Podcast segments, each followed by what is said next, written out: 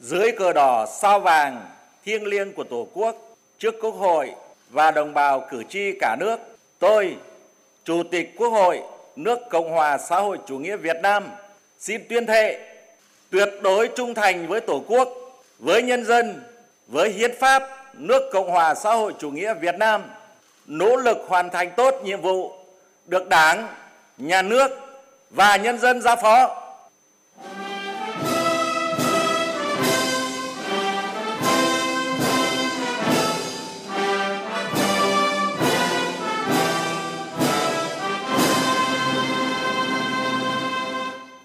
Ngay trong ngày làm việc đầu tiên, Quốc hội đã bầu ông Vương Đình Huệ làm Chủ tịch Quốc hội nhiệm kỳ 2021-2026 với 100% phiếu tín nhiệm của các đại biểu Quốc hội có mặt. Phát biểu nhậm chức và tại cuộc gặp mặt các cơ quan thông tấn, báo chí ngay sau khi tuyên thệ, Chủ tịch Quốc hội Vương Đình Huệ khẳng định Quốc hội khóa 15 sẽ tiếp tục đổi mới, tăng cường vai trò chủ động, dẫn dắt, nhất là trong xây dựng hệ thống pháp luật, kiến tạo, phát triển nhiều đại biểu Quốc hội kỳ vọng nhiệm kỳ khóa 15 sẽ tiếp tục đổi mới, sáng tạo, thành công với sự dẫn dắt của Chủ tịch Quốc hội Vương Đình Huệ. Đại biểu Vũ Tiến Lộc, đoàn Hà Nội và đại biểu Ngô Đông Hải, đoàn Thái Bình cho rằng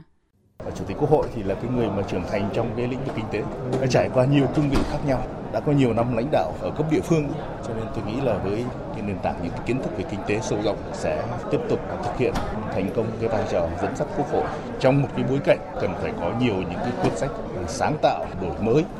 Thì chúng tôi cảm nhận được những cái quyết tâm, những cái ờ, phương hướng rất là rõ ràng của đồng chí Chủ tịch Quốc hội theo hướng tiếp tục cải cách nâng cao chất lượng hoạt động Quốc hội, đặc biệt khuyến khích sự hoạt động vừa tuân thủ đầy đủ quy định pháp luật nhưng đồng thời là có sáng tạo, đổi mới, chuyển đổi số trong hoạt động của Quốc hội nói chung của các vị đại biểu Quốc hội nói riêng.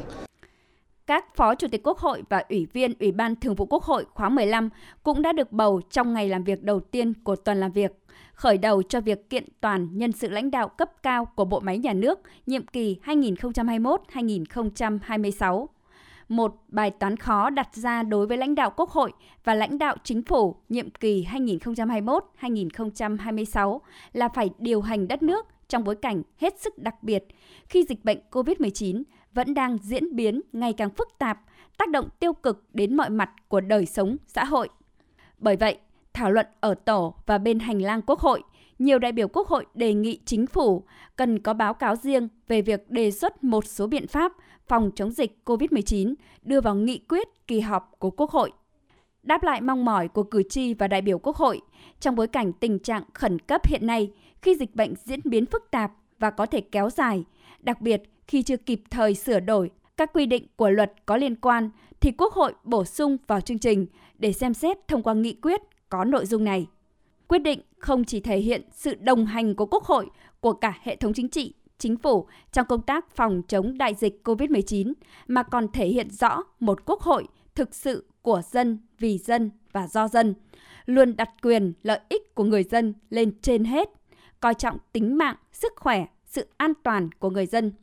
Nhiều đại biểu Quốc hội cho rằng đây là quyết sách kịp thời, đúng đắn, hợp lòng dân.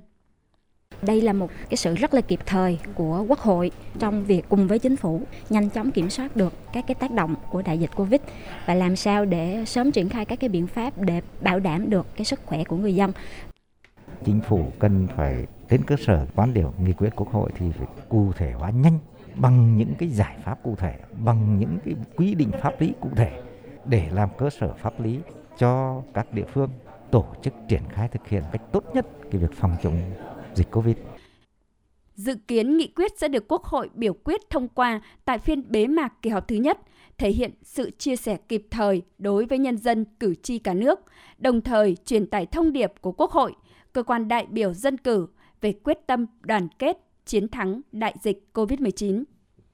Trong bối cảnh khó khăn vì dịch COVID-19 thì một điểm sáng đáng chú ý được các đại biểu đánh giá tại hội trường khi thảo luận về kinh tế xã hội hôm nay đó là mức tăng trưởng kinh tế 5,64% của cả nước trong 6 tháng đầu năm là mức khá cao so với các nước trên thế giới. Để giữ mức tăng trưởng này, Quốc hội đề nghị cần xác định ổn định kinh tế vĩ mô là nhiệm vụ hàng đầu, kiểm soát dịch bệnh là mục tiêu ưu tiên, kiên trì thực hiện thắng lợi mục tiêu kép, phù hợp với tình hình thực tiễn và địa bàn cụ thể, thực hiện tốt chiến dịch tiêm chủng, huy động mọi nguồn lực, khuyến khích xã hội hóa, phát triển quỹ vaccine.